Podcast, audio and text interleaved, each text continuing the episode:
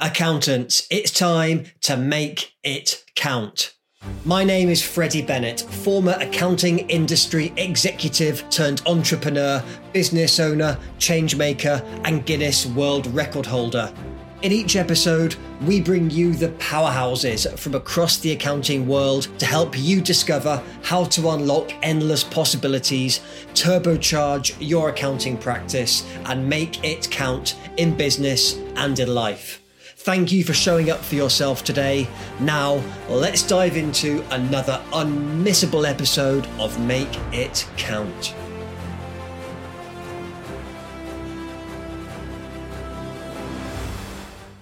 Welcome to another episode of Make It Count. We are the fastest growing podcast in the accounting and advisory world.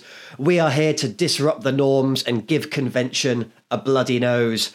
Today, folks, I've got a real treat for you. I am delighted to welcome Will McTavish, co founder at Link. Will, welcome to Make It Count. Thanks, Freddie. I appreciate you having me on, man. This is uh, really cool. Yeah, this is going to be a good one. I, I get a feeling sometimes when uh, when a show is going to be just off the charts, and I know this is going to be one of them. I know we're going to have a great conversation. So, Will, to get us started, for anyone that hasn't heard about yourself or heard of Link, tell us a bit about yourself. Yeah, cool, man. So, uh, yeah, I think first things first. Um, I trained as an accountant, so that is that is my background. But um, for the past thirteen years, I've been running um, a business. Started off in consulting, and then uh, about 2018, we moved into software development. That's where we built our first product, Link Reporting. So Link Reporting uh, does reporting for Xero Practice Manager. So we're very much focused on the uh, accountants that use Xero and Xero Practice Manager. And more recently, we've been building our next product, which is Link Capacity, which we're really excited to be releasing very, very soon. So I'm sure we'll get into more details of those two products as the conversation unfolds. But um, yeah, basically, link reporting, link capacity. We've also written a book uh, called Everything You Need to Know About Xero Practice Manager. We've sold, I think we're up at just over 800, co- uh, coming up to 800 copies now. Um, last night, someone ordered eight, which was pretty crazy, wow. but we've sold, you know, We've, I think there's been about 15, 16 books in the last uh, three or four days. So it's still selling despite no ads running. So uh, people must be talking about it. Uh, we've also got the benchmark report that we do for the New Zealand and the Australian accounting industries. So that's using the data that we get out of link reporting. And uh, what my business partner Ruben and I do is we we take all the um, that data and we look at um, analyzing it for uh, averages, standard uh, deviations. We come up with this benchmark report, giving some people some really good metrics to um, sort of uh, compare themselves to those industry averages. So uh, yeah, it's um, we're in our second year now doing the benchmark report. So yeah, basically software, book, and uh, also this benchmark report will be the sort of things that I get up to. Love it. You are clearly a busy man, and uh, I know you say you've got your your co-founder Ruben as well, who is uh, also a, supremely talented guy. Um, we've got a, a lot of time for, but let's go back to the beginning, Will. And you said you you trained as an accountant was was that always the path for you? Did you did you always dream of, of being an accountant, of going into this industry as as you were a child? No, man. I knew I knew you were going to ask this question as well, so I, I, gave it a bit of thought. And um, where it all sort of started from, I think, was um, I used to race downhill. Uh, that was sort of my, my career path up until mm. about uh, 16, 17, um, when I got beaten at the Nationals and so badly beaten that I realized that wasn't a career path for me. There's one guy that just blitzed everyone. I was like, okay, well, someone way better than me. Uh, let's look at something else. But one of the guys I rode with, um, his parents uh, were into property. So they had um, a lot of properties around Wellington. And they uh, started teaching me about um, you know money and property and and building assets and they gave me a book that really changed my life and it was from robert kiyosaki it was called uh, "Retire Young, Retire Rich." I know you nice. think you, you, thought I was going to say "Rich." Yeah, that's what I thought, but um, but no, I haven't heard of that one. I like it. Yeah, retire approach. young, retire rich. And I was uh, probably seventeen at the time. I was like, man, this this this looks like something I'll be interested in. So picked up that book, gave it a read. It talked me through. You know, if you've sort of heard his content, it's about the cash flow quadrant. You know, build a business, build assets mm. as investments, you know. And that really changed the way I looked at everything. Both my parents were nurses, uh, successful in their own right. My mum's a midwife, and my dad's a, a specialist in diabetes. So, mm. um, yeah, they're successful in their own right, but they very much encouraged us um, to go through the medical um, route. So I did all the sciences at schools, was never really that engaged. And then in seventh form, after reading this book and sort of being exposed to this whole new world, I did my seventh form speech on why school doesn't teach you anything useful. Why doesn't it teach you about taxes or money or anything? After my speech, um, which I actually got a, a, a top mark for, um, someone said to me, he's like, bro, have you ever heard of accounting? I was like, no, what's that? so this is when I was like 17. So I had no idea mm. what accounting was until I was about 17 because my whole life was about like professional sports, racing downhill, and then plus the sciences. And then I got introduced to this idea of accounting. And then that was towards the end of my schooling year. And then when I was looking at um, leaving school, uh, I looked at um, my grades that weren't that flash, and I was like, right, I'm going to probably be a builder. And then um, I managed to just get in. I just got enough credits. I was one of the early NCEA people, but um, mm. yeah, I managed to get enough credits to go to university. And then uh, my mum and I looking at the results. Go, well, why don't we give accounting a go? And then, um, yeah, started doing accounting at university and then really just fell in love with it. I was like, man, I get to talk about money all day. And I've always had a fascination with wealth. I never, we never came from wealth, but I had some, you know, a little bit of exposure through um, some, you know, my, my family, you know, my extended family had a bit mm. of wealth. And I always like, man, why has he got like brand new cool cars and, and a boat? And we don't have all that shit. Yeah. And it was always like, as a young kid, I was like, well, one day I'd like to do these things for my kids. Mm. Um, so that's sort of, I think that is like a seed that was planted when I was really young. Uh, I always grew up knowing that I wanted to get into the world of money. And then, yeah, got introduced to accounting from someone after um, my speech. Can't remember who it was, but um, yeah, and that sort of put the put me down the path of doing accounting. And then, yeah, the rest is history, I suppose. That's amazing. Uh, there's a couple of things I love about that. Well, firstly, I've got to ask if your if your parents were trying to push you towards this this medical field, where you were kind of like, yeah I know I'm doing it, but I also know deep down it's not really me. How how did they react when you said no? We're going to go the oh, accounting man. route. My parents, are, I, I, got the best parents, man. They're so supportive, and they were never like pushing me in that direction. They were guiding me, and mm. they knew that I was interested in money and this sort of thing. And my dad said to me, he goes, "Hey, pharmacists make a lot of money," um, and then I was like, "Oh, cool, I'll do pharmacy then." You know, or my, I, had, I had an uncle that was a dentist. Oh, I'll do I'll do dentistry because it was mm. all about how do I how do I make money but it was all about in the in the realm of uh, medicine, and that's I suppose where when I got introduced to the idea of accounting, that really um, sort of, struck me as the way I want to go. So my parents were extremely supportive. I love that, and I think the the really powerful message in in what you're saying as well is that that thinking to yourself, this is the direction I want to go in. This is what I want to go for. I'm, I'm not scared of money. I don't have these hang-ups about money that we we tend to to pick up as as children. I know I certainly did. But then saying, well how can I actually make this happen? How can I take some steps forward to, to get closer to what I want? And I've, again, I've seen this in my own friends, family, and my own upbringing as well.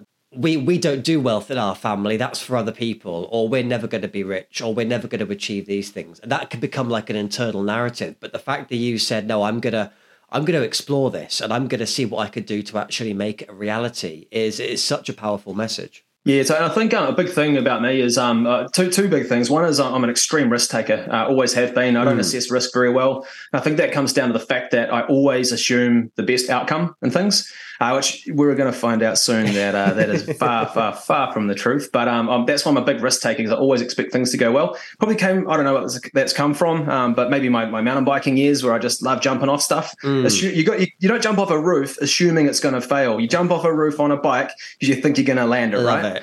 Um, so I think that mentality has followed me through into business. Um, so that was that was um, one side of things, mm. um, and the other one is that um, I've always um, wanted to be the best at something. Um, so I think like being able to not scared of risks and always want to be really great at something. Those two things have sort of led me to um, getting into you know where I am. Mm. I love that, and uh, yeah, we're definitely going to cover the uh, the risk taker aspect as well, and and it's so different maybe to how sometimes accountants see themselves, but also how the outside world sees accountancy as something that's very safe, very conservative, very middle of the road, very grey suits. And I think this just highlights how the real world, the real accounting world, isn't the, the stereotype. And also, it is by all of us being willing to, to step outside our comfort zones and take risks. That is where we find the, the biggest rewards. And I recommend anyone that um, doesn't know what they want to do with their lives accounting's a great option. You don't have to be an accountant. You don't have to be a public practicing accountant, which I think is a great, great uh, job or career because the so many reasons. We'll probably talk about at the end, but like you know, remote work pays good. It's it's it's mm. flexible. All these things. But you don't have to be an accountant. So if you don't know what you want to do, accounting degrees can be applied to any other industry. It's so valuable to understand what is really the language of business. Definitely, I love that. Yeah, the language of business is uh, is the key one. If you can learn to speak that, then then it opens so many doors. So it totally does. I have to, to ask you as well, Will. So we went down the route, qualified as an accountant. Then what made you lead into the, the more of the, the consulting side of things? Yeah, so it's a number. There's so many different things that sort of all play at once. So to draw on the main things, one would be um, I spent a bit of time in the US, and that's where I saw like ultra wealth, like mm. ultra ultra wealth. You know, in, inherited generational wealth. And um, and then people were asking me when I was over there, it's like, oh, what business are you going to start one day? I was like, man, no one asked that question in New Zealand, you know. And it was quite a normal thing. Like everyone got into business when you're around that level of wealth. Mm. And I think being exposed to that in my like in my 20s was quite. oh, I'm sorry, when I was like 19, 20 was really mm. interesting. And also, um, I was when I was working as an accountant, I was only an accountant for like probably six months. And it's actually funny. I don't know why I'm bringing this up, but I, I went home one day and I um I, I, saw it was like outdoors with Geoff. I saw him on TV and yeah. I was like, man, that, that's that guy's life. Mm. He goes fishing and does all these crazy things and is followed by a film crew. And I was like, I thought my life was going to have something outrageous in it. And that's when I was like, that was the that was the kicker for me. Like, nah, quit my job, start the business. And I was only, mm. and I was 20, I was just turned 22 when I set the business up. So, man, I was green, I was young and I just read or watched The Secret. You know, have you? you everyone's heard of The Secret? I have. Yeah, I love I the um the like that that very like nineties feel of it as well. Like uh, that's yeah, there's a lot of good stuff in that. Oh, bro, I, I I watched that and I was like, all I need to do is think positive and attract wealth. So I just quit my job. Uh, first day, hadn't even written a business plan. First day of not having a job uh, after leaving my accounting practice, mm. sat down at the library, wrote a business plan, and then just just started. And um, yeah, it just it didn't go well. I was going to ask just um, uh, just on that. When twenty one is young to be saying, "I'm going to take this risk and start this this business." Yeah, we talk about imposter syndrome uh, a lot on this podcast and in the industry as well. Did you feel any imposter syndrome, or were you just like, "Nah, man, this is how it's going to be. I'm going to go and get it done." I was overconfident at 21. Mm. Uh, I was like, man, I've read the books. Uh, I've learned the secret. I'm an accountant. I can sell. I'm this. I'm the man, you know. And I'm going to go out and make some money. And I'm going to show everyone I'm an entrepreneur. That was the attitude, man. I'm an yeah. entrepreneur, and I'm going to show everyone how successful I can be. Mm. And there was no really imposter syndrome there. There was a situation. Um, I actually started out um, implementing Unleashed. So, un, so I'll tell you. I'll tell you what the consulting company was. Mm. So it was really, really early days of Xero. So it was 2010. Xero was just emerging. My accounting practice was um, quite into um, Xero. We're quite a Xero practice back then. Mm-hmm. And then um, we, we came across Unleashed Software, which did inventory management. And then um, I met with um, Greg and Gareth from Unleashed, and then I became their first partner to implement Unleashed. They said, "Oh, I should talk to this guy um, Vaughan. He's from Vend. He's starting a point of sale company." I was like, "Oh, cool, yeah, yeah." So I met with this guy Vaughan. We caught up for a beer. Um, who was starting Vend, and then like, oh, there's this guy um, Gavin you should meet. He's starting this company called Workflow Max. So they've been going a while, but you should meet Gavin. So I met this guy called Gavin. Um, and then I started like um, bumping shoulders with all these uh, these new like up and coming um, uh, tech entrepreneurs, mm. I suppose you can call them, right?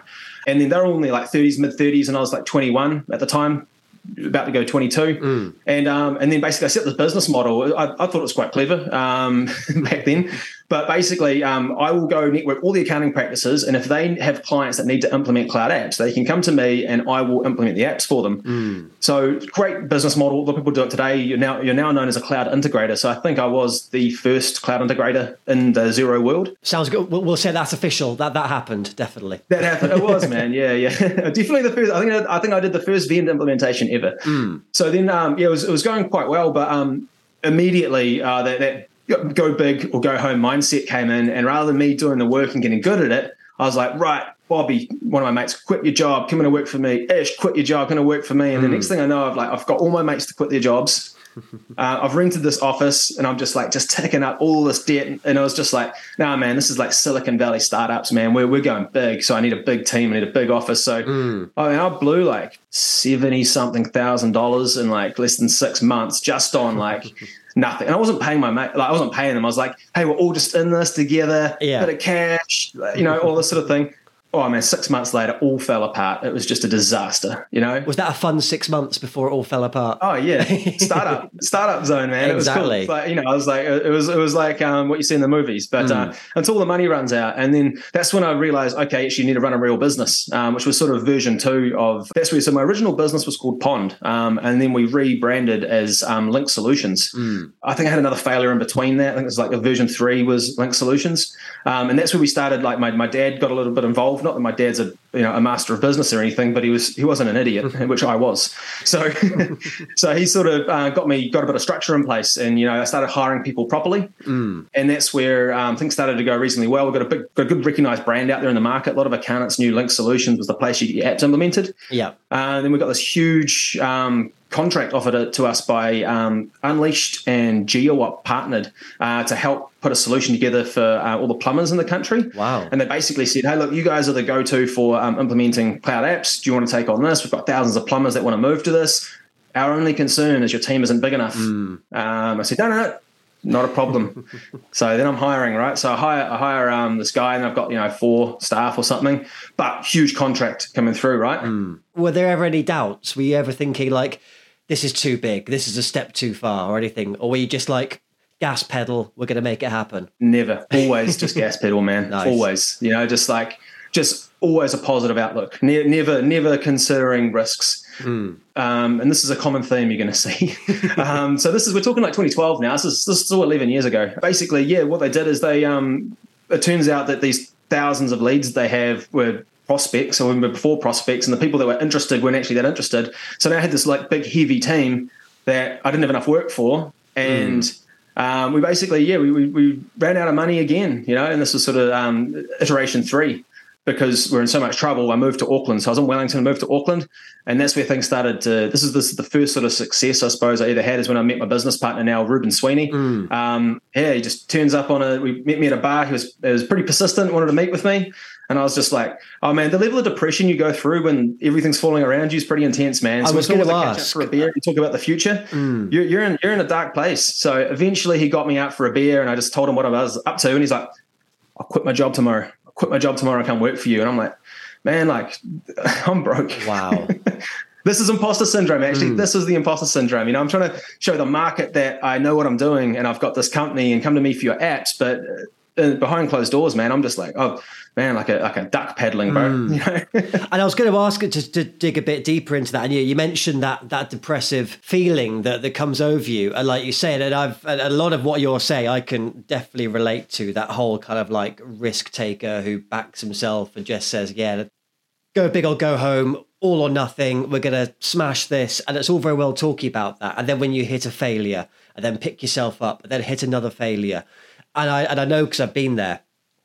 It, it can start to feel dark and depressive. And were there any hmm. moments for you when you were like, this business, this entrepreneur thing just isn't for me? Maybe I just need to go and get a get a job back in accounting again, or were you always set on on finding a way? Good question, man. Yeah, it was actually it got darker than that. Uh, I didn't do anything silly, but um, it definitely crossed the mind mm. um, because there wasn't an option of going to get a job. Um, at worst, my my debt repayments this is yeah my debt repayments got to 3400 a month mm. i missed a debt repayment um, we've, we've, missed a piece of the story here but basically one of the business that failed i couldn't pay my paye basically um, i had the ird chasing me and then got, i got audited by kpmg got really really bad mm. and then um, they basically said look you pay us 35 grand or we press criminal charges for employee theft. That's how bad it got. Mm. Yeah, and this wasn't my worst patch. I bet it was worse in the past, but this is this is a pretty bad It's one. enough to keep you awake at night, isn't that Oh yeah. Oh yeah. yeah, yeah. So um so yeah, but that, that's when it's like I would have loved to have gone and got a job, but a job wouldn't have paid me enough money to make my debt repayments. Then I wind up in court. So the only option was to continue. Mm. So that that's that's the scariest man is when there's no out the only thing to do is keep going. And that that was probably what kept me in it those early years because I knew out of consulting I could make that thirty four hundred a month.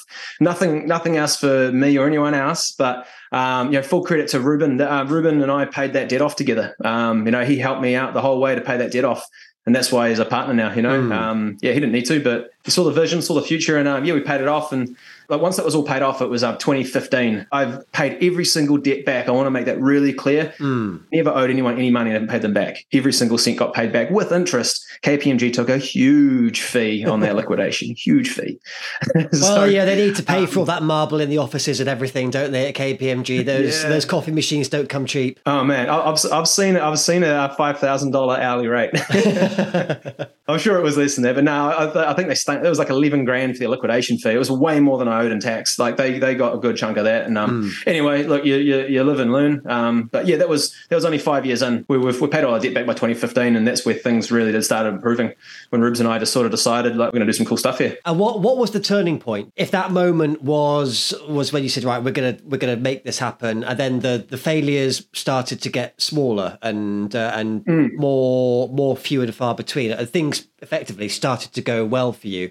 What do you reckon was the shift? What what was that turning point that changed the, the direction of of your business and your life? Yeah, that's a good question again, Freddie. Um, I don't think there has been a turning point. It's been so gradual. Um, I remember, um, you know, it was, it was, only like sort of three years ago. I was I was, I was hanging out with uh, Greg, uh, the founder of Unleashed, and I said to him, um, over the past 10 years, there's 10 years in business. Over the past 10 years, I've only had around about six or seven good weeks. Mm. The rest has been pretty horrific, just trying to survive. That's a whole decade. I mean, the last few years have been really cool, which I'm sure we'll get into towards the end. But um, mm. it was a decade of not really having like a like a good week, uh, and it's just trying to survive. So there wasn't really a turning point. Things just got less worse and less worse and less worse. Mm. But then we did have like you have like breakthrough ideas, and I think um, one of the, the big things that keep me motivated is one is I run. So do you. We're both marathon yeah runners. Definitely. I'm not. I'm not pushing out like uh, three uh, three hour marathons like you yet.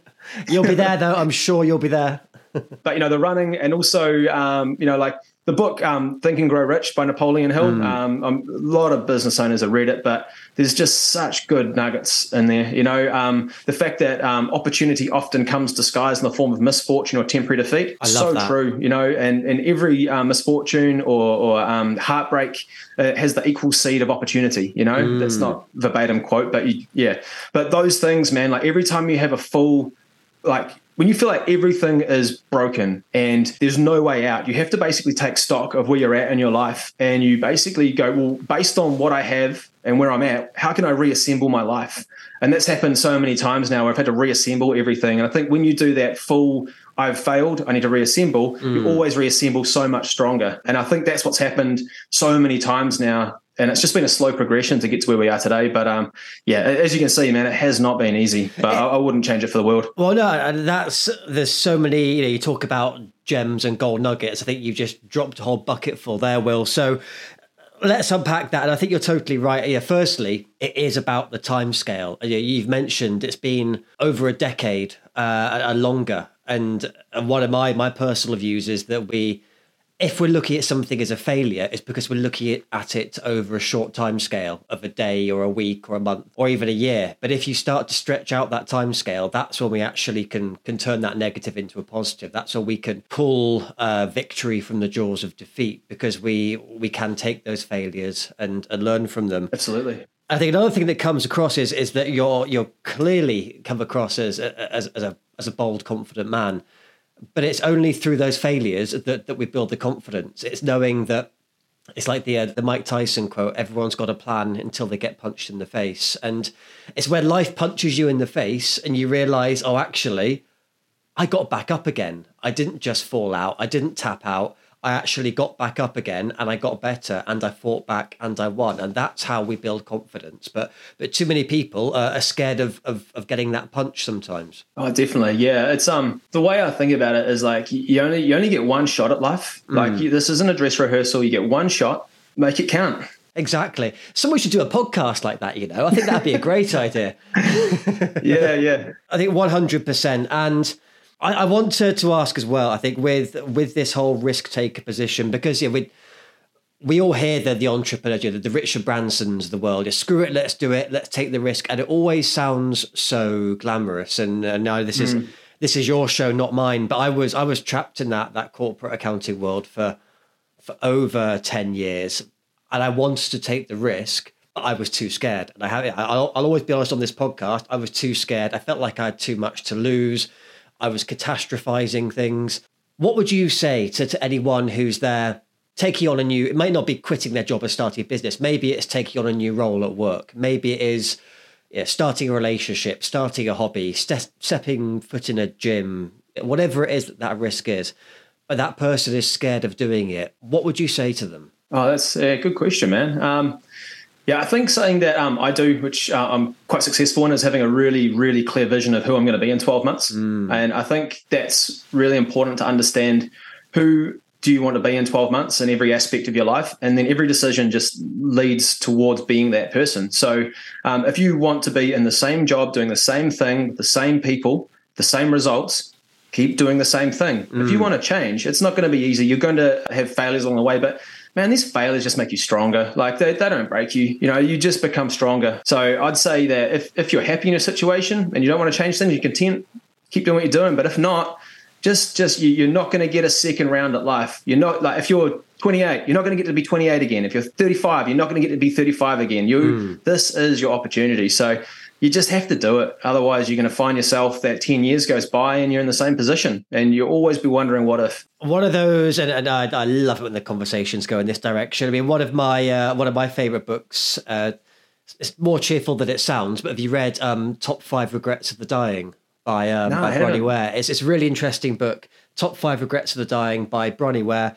It's a quite depressing subject. She was a uh, a nurse, end of life terminal care nurse. So she was literally nursing people who, uh, who sadly knew that they were about to to die. But she asked them all what their regrets were and um, that's such a powerful position to be in. And the number one regret that these people were, were dying uh, reported was that they they regretted not living a life true to themselves. And Right, and right. that's something that's always so powerful. I think we all we all see people in the industry, we see people in our wider lives, and we know that, that everyone's got things that they want to do. Everyone's got the, the the person that they want to be. I always say it's never too late to become the person who you were always meant to be. That's right. Yeah, I heard you say that. That's it's an awesome quote, man. Yeah, and, I think it's true that people people hold themselves back, and I think, and, and that's why your story is so powerful because it shows that it's not necessarily easy, but it's one hundred percent possible. Yeah, and I love it, man. Like, I mean, um, those those early years weren't nice for sure. Like up to like 2015, not nice. But don't make the mistakes I did. Like, don't get into lots and lots of debt. Don't do all the dumb shit I did. Like, if you avoid that and you get good advice. You won't end up in that situation. I'd, I'd like to think that um I did that stuff so people can look at it and go, "Don't do that," you know. Um, so you don't have to go through awful, awful periods in your life to go do what you want. Um, No. I just happened to do it because I didn't know any better. But if you, if you go and seek the right information and you're a little bit more cautious than I was, um, especially if you want to start an accounting practice, man, like hmm. just follow the rule book, listen to the podcast. You know, like it's it's pretty straightforward. I got I, I got into an industry that didn't exist. You know, I hmm. I went into a consulting industry that didn't exist, implementing cloud apps. They were so buggy in 2012, man, 2011. Like they were so buggy. So I was dealing with like hmm. bugs, not knowing how to run a business, all these things. Like yeah, it was it was tough. And then you know the next iteration of the business, we haven't even got to the software yet, but the next iteration was um, I set up Link Academy, uh, which is where we started to see some success for the first time. And that's where we decided, look, we can't scale people. Oh, actually, just quickly wind back, we also we also franchised Link Solutions. So 2014, I brought on franchises all throughout the country. So yeah, funny story actually. I thought, look, I can't scale through people. So what I'll do is because Ruben came on and he started uh, consulting, making his own money. I thought this is working well. He makes seventy five percent of the revenue. I make twenty five percent. Or why don't we get lots of people? And then went into the Ice House program and all this sort of stuff. Everyone loved it. Everyone just loved to jump on my bandwagon and pump me up like I was the entrepreneur. and then uh, all run when it all falls over. But yeah, we brought on nine franchises, turned up the Xerocon with this big stand. We thought we were awesome.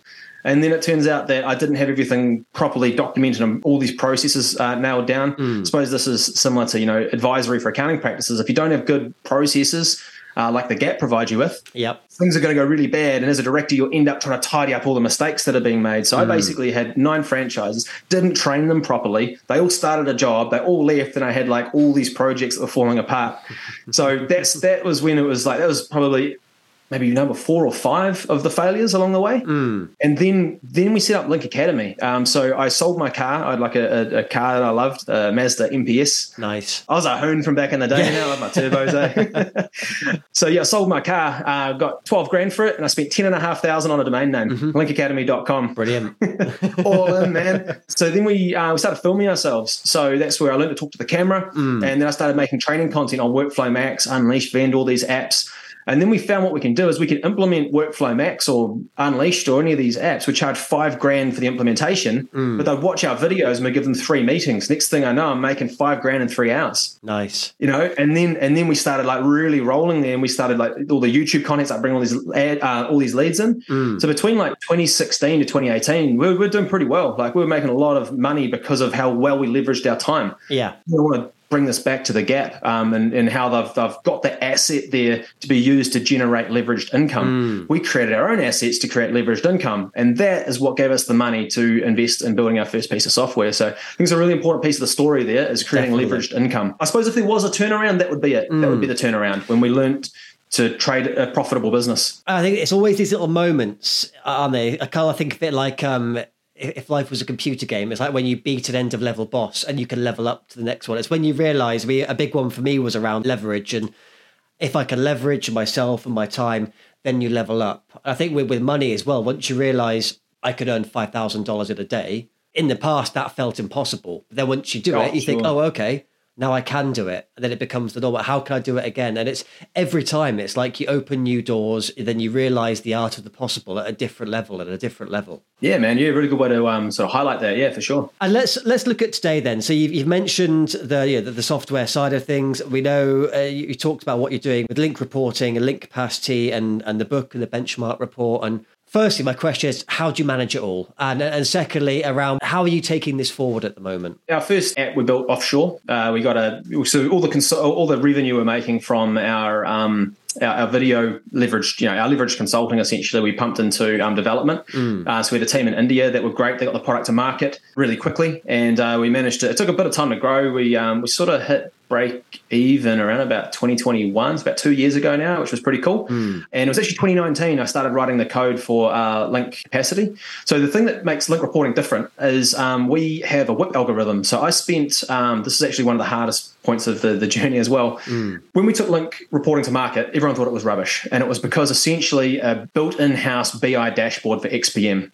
But what we what people needed was WIP reporting because that's from like the, like mm. APS and all that. So I need this is my opening WIP, time, cost, invoice, write up, write off, closing WIP. That's essentially the the, the formula for, for work in progress to yeah. look at the movements within a period. So basically, we had um, a, a, request from um, Dono from PKF in Dunedin, and he said, "Hey, I need, a, I need a WIP report." So I went out and I said, "Yeah, I can do that for you." And I spent eight months trying to solve this this WIP formula. How do I take my opening WIP for a period and calculate my closing WIP? It took me eight months to crack the algorithm, mm. and it's like 60, 70, 80 layer like pieces of logic deep to solve it. Like the invoiced in period mm. uh, in the WIP performance report, 11 layers deep of logic in Excel in that in that that's crazy. Uh, URL bar, and that's built off probably like uh, 80 different pieces of tidy up logic. So it's extremely mm. complex. But once we got that, took it to market, we had a we had a piece of software that no one else was no one else could do a WIP report out of XPM. Yeah. Still, we are the only company that can do a, a, good an actual WIP report out of XPM. People have WIP balances, but like an opening and closing WIP. Mm. So that's that's what we do different in, in link reporting. Link capacity. I started writing the code in uh, 2019, and just because of um, the challenges we had in link reporting we only just really started going full time and developing um, link capacity about a year ago. So we've rebuilt a, built a, a, whole new user system. We're running on a whole new tech stack. Um, it's man, it's it's such a cool app, man. Like you can like it's got bulk scheduling of tasks mm. and then we have capacity reports that are dynamic so based on timesheets if someone goes over or under on a job um, that adjusts capacity people go on leave like it's it's really really cool so i'm so so excited to take this to uh, the industry uh, no one's ever seen anything like it when it comes to capacity planning like it's just so much further ahead than anything that's ever been seen in capacity planning. And it's so powerful because I always think from uh, from from a sales perspective, it's about what problem can you solve, and and the whole resourcing and capacity problem is such a huge one at the moment, facing facing so many different accounting firms because we we all know everything around the resourcing shortage and talent shortage and everyone's too busy and everything else. But to be able to to solve that problem is and again with with data, with technology, with with the software yeah. as well. It's it's a really powerful tool for anyone to have. Yeah, just imagine like you just like you have like twelve like it's just a bar chart, twelve months, and you can see every month if I've got uh, red, I'm over capacity. If I've got green, I've got av- available capacity. Drill into a month, and you can see all your team members and how much capacity they got available. Drill in again, and that's their work list, and you can easily reassign things. Mm. And uh, also, um, if, if you have a whole lot of stuff that's overbooked, boom, auto reschedule pushes everything out with a soft due date. Amazing. You know, it's just fast. It's so easy to use, and it gives people information they've never seen before. So, so excited to get it to market. We're hoping um, we're about you know, four to six weeks away from um, getting into the hands of some accountants to start trialing. Brilliant. But it is a, a really game changing piece of software that the industry's never seen.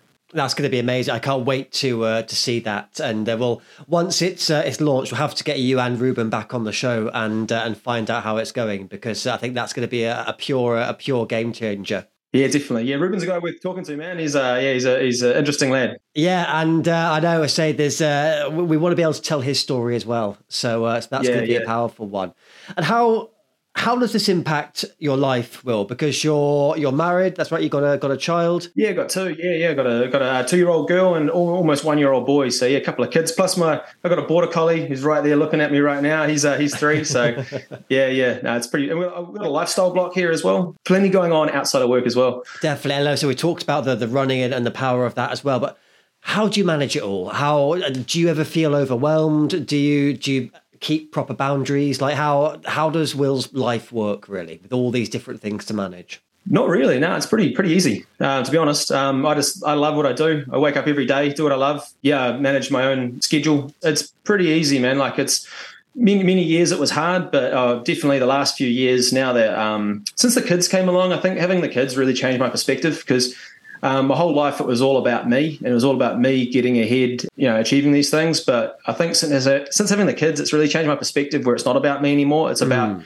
my kids and it's about how do I help other people. And I've yeah, I've really changed the whole perspective. I think they've really changed me. So uh, yeah, I'm just really just trying to make the most of every day now because I feel like I have, uh, you know, there's there's things I want to achieve for sure, and we, we mm. want to do some really cool stuff uh, in, in the software space. Uh, we've got a lot, as I say, some some cool stuff coming, but it really is about just trying to just make the most of every day because I'm aware that the, the every every day is just flicking by. My kids are getting older. I'm getting older. Um, mm. Everyone's, you know, I've got my dog. I know I'm going to lose him one day. It's just man, I just I just hold on to every day because they're so precious because we're not going to get infinite days. So yeah, I just I'm just so grateful every day that I wake up and get to do what I do. Definitely, I think that that's such an important message, and from a positive perspective as well, because yeah, it's that uh, that memento mori uh, outlook that, you know we we all have a limited number of days, but it's what we do with them that counts, and it is about living life with no regrets. Um, because one day, yeah, unfortunately, it will run out, but I think if we can maximize the most of it, some people say that um,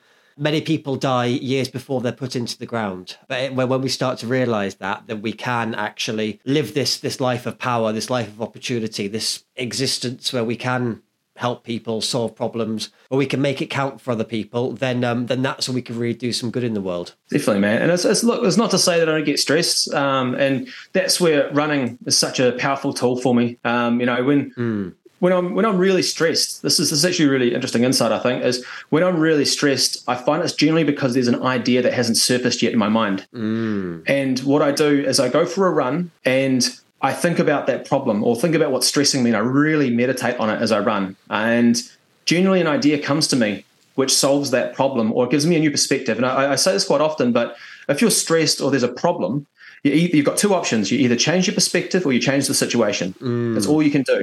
So, do I need to change the situation? Is there something I need to do? Or do I need to look at this problem through a different lens and see that it's actually not a problem?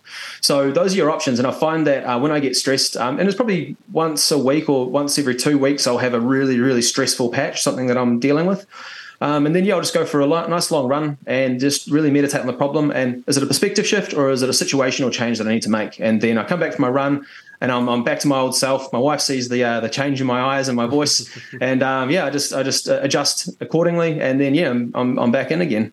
So, but yeah, I think it's it's a really important insight. I think is yeah, when, you're stressed, it's generally because there's a there's an idea that has not yet surfaced to the mm. mind, and you need to somehow pull that out. For me, it's running.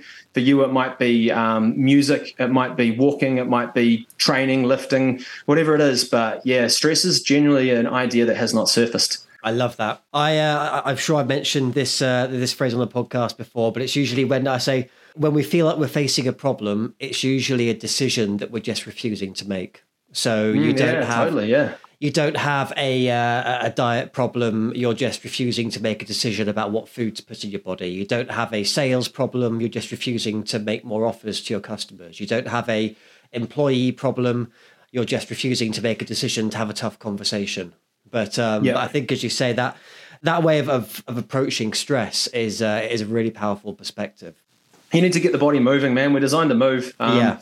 And like you know, at times you have like an injured knee. Well, great, do something upper body. If you've got an injured shoulder, great, run. You, you can always find something to do. And I feel like if if we're not moving, if we're not using our body, the stress um, resides in your stomach, mm. you know, and you need to, you need to get rid of it. Otherwise, uh, it's, it affects your mind, you know. So yeah, health, healthy body, healthy mind. Yep, one hundred percent. I have to to ask as well, Will. You, I mean, you mentioned the the the coding that you put into into the software and the apps, and mm. I think that's. I remember you talking about this in in the past, and it, it's such a, a huge, unique talent. There may be people listening to this podcast saying, "There's something I want to do. There's either a you know, software I want to create, or a business I want to build, or a risk that I want to take." But I don't have the skills to do it. And and I'm personally a huge believer that that, that shouldn't hold us back just because we don't know how to do something. There's always a way. But what would you say to someone who's like, I want to do this thing, I don't know how to code, or I don't know how to do this? Might sound a bit strange, but I'd say back yourself into a corner. take something on that you know you can't do and then mm. you have to do it because you're committed to it and that's where like um that's how i wrote the algorithms for reporting and for capacity and they're both extremely complex algorithms that have taken months to to work and i know they work because they reconcile mm. so you know if an algorithm works as it reconciles so um, the reason I persevered is because I didn't have an option. I if, if I didn't solve the WIP algorithm, I would have lost my house mm. because I was so highly leveraged to build the software and it wasn't working. And it was like it got down right down to the wire. You know, it was it was it was really scary um, how much I, I, there was no money man i can't even explain to you how much there was no money. And if i didn't crack the algorithm like that month i would have been in so much trouble. But mm. i cracked it. We got to market. A whole lot of annuals came in. We managed to stay afloat. Mm. but yeah the only reason i solved it is because i backed myself into a corner where i had to deliver. And i think if you're scared of doing something because you don't have the skills or whatever it is just take this take the step and just just start the journey. You know, mm. I don't think you should go get in a whole lot of debt. That's a bad idea. I always think debt it should be avoided because yeah. that's a, that's not a nice hole to be in. But if it's a skills shortage, just start. Commit to someone to do something and be like, oh shit, I got to do this now. Mm. And then next thing you know, the ideas will come to you because you're going to get stressed. You're going to have to go solve those problems. So just start. Back yourself into a corner, and then you'll wake up one day, and then you'll you would have achieved what you want to achieve. I love that. I think, as we say, it's don't give yourself a plan B or burn the boats. And I think yeah. there, as you say, it's maybe don't burn the boats with debt, but there's certainly there has to be an element where where you can't just say, ah, well, you know, if I don't do it, it's fine. I'll just go. But there has to be that that element of, you know, you could call it pressure, you could call it fear, you could call it so accountability. Accountability, exactly. Yeah, love it. So if, if you say to someone, hey, I'm going to do this for you, mm. you got to do it. You know, yeah. If it's, I don't know, if someone wants to start an accounting practice um, but they're too scared to do it. Just maybe you could start by taking on some people's work and be like, I have to do mm. it now. you know, if you want to build an app, just be like, well, commit to something, commit to some form of deadline. And if you don't achieve it, well, you're going to put yourself in a stressful situation where you're going to evolve, and then mm. you're organically going to acquire those skills to uh, be able to do it again. Definitely. Confidence is what appears when we start keeping the promises we make to ourselves is uh, is one thing that, that I learned, and they say it's, it's only by That's taking cool. action, by having that accountability, that that we grow our confidence, our skill set, and and our results. Mm, yeah, totally. Well, I've got to ask a couple of questions before we we wrap everything up.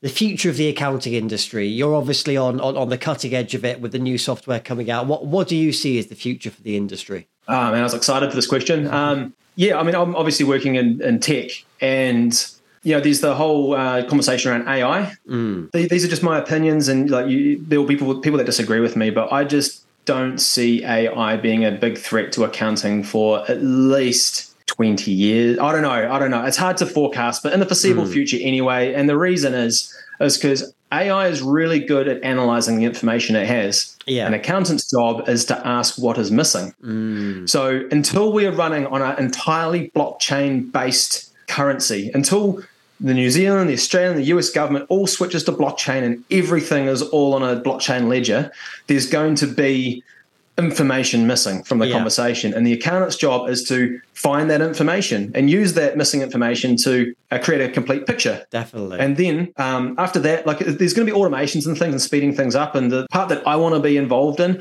is making your job easier, making mm. everything from your like. I'll be careful what I say here, so I don't give anything away. But um, everything from like you know as an accountant doing your job i want to make that easier yeah but yeah i just don't think that um, ai is a big threat to the accounting industry because ai doesn't have the information it doesn't have mm. what i do see um, for the accounting industry is I think it's going to become a very um, attractive career path because of the ability to work remotely because Definitely. the uh, it's high value. Uh, mm. you, you're providing a high value service, so you you can be paid well, you can have flexible living, and it's actually fun work once you get into it. You know, mm. um, you know, it's it, from people that don't know accounting, it sounds boring, but man, when you when you learn to love it, you can you can love anything. You know, if you do it enough, you get good at something, you start loving it, right? Especially money. E- easy to love money, that's for sure. It's easy to love money. I think that accounting is going to become more remote. You're going to see more remote teams, more remote clients. Um, I don't think AI is going to be a big threat. I'm hoping that Link can um, really help you do your job more effectively. We're, we're thinking beyond capacity. Mm. But I can't go into too much detail at this stage. But we've got some really cool stuff coming up. Yeah, that's that's where I see. It. I think it's just a, a, great industry to be in. Whether you are an employee or you own the business, um, either way, um, it's just a great career or industry to be in. Definitely, that's super powerful. And, uh, thank you for your insights with that, Will. And I know with everything that you're doing with Link, the uh, the future is absolutely bright for the accounting industry. Now we're wrapping up the uh, the conversation now, but as you may be aware, there is the one final secret question when uh, when the previous guest gets to send through the question for the current guest, which is you. So your it's quite a nice uh, simple one this week. So the secret question for you, Will, is nice and easy. What is your biggest regret? Oh man, um, that's a good question. Biggest regret. My biggest regret was probably uh, about eight years ago. Um, I was at the BMX track. I was showing off to uh, my my now brother-in-law. Um, so there's a there's a really there's a big jump uh, the BMX track in Karori. And uh, back in the day when I was racing, I would have hit it no problem. But I, I came off um, on that jump. And when I landed, um, I left hand down and I popped my whole shoulder forward. Ooh. And uh, I've never quite recovered from that injury. So mm. I wish I didn't do that jump. but um, from a business perspective, life, family, everything else, uh, not a, not a single regret. But um, yeah, I'm just a little bit gutted. My shoulder gets sore from time to time because of that jump. So mm. if I had to hmm. pick one, that would be it. Well, I think if that's the biggest regret you've ever had in your life, then um, then that means you're doing a lot of things right. Um, well, I've absolutely loved this conversation. As I say, it'd be great to get yourself and Ruben back for a part two when um, when the next software launches. Um, but for now, if anyone's been listening to this and they want to get in touch with you, they want to find out more about Link, how do they find you? Yeah, so you can email me, uh, will at linkhq.com, or you can find me on LinkedIn. Uh, I don't spend much time on LinkedIn, but if you send me a message, I do get around to them every now and then. But yeah, uh, if you go to linkhq.com, that's how you find us uh, for all our apps, our book, our, our benchmarking, everything we do. Linkhq.com is the home for that. So um, yeah, we'd love to hear from you. If you do uh, want better reporting from your Xero practice manager, or you want to get into some really innovative capacity planning and um, see what's happening in your practice, uh, yeah, come and drop us a line. Awesome. I'm sure I will put all these links in the in the show notes as well. Will, it's been an absolute pleasure. As I say, I love this conversation. It's been great having you on the show. I wish you all the best for the future. You're a super inspirational guy. Being the risk taker and always backing yourself is uh, is such a powerful message. So thank you so much for being part of Make It Count. No, thanks, Freddie, for uh, doing this podcast. I think what you're doing is uh, really uh, it's an incredible resource for the accounting industry, and as it grows, uh, I can see the audience building really, really quickly. So you, you know, you're an incredible host, and uh, all the guests you've had on have been uh, excellent. And yeah, man, I just um yeah, I hope this uh, builds the momentum like um, I imagine it will. So yeah, thank you very much oh, for having absolutely. me on. I really appreciate it. Perfect. Thank you.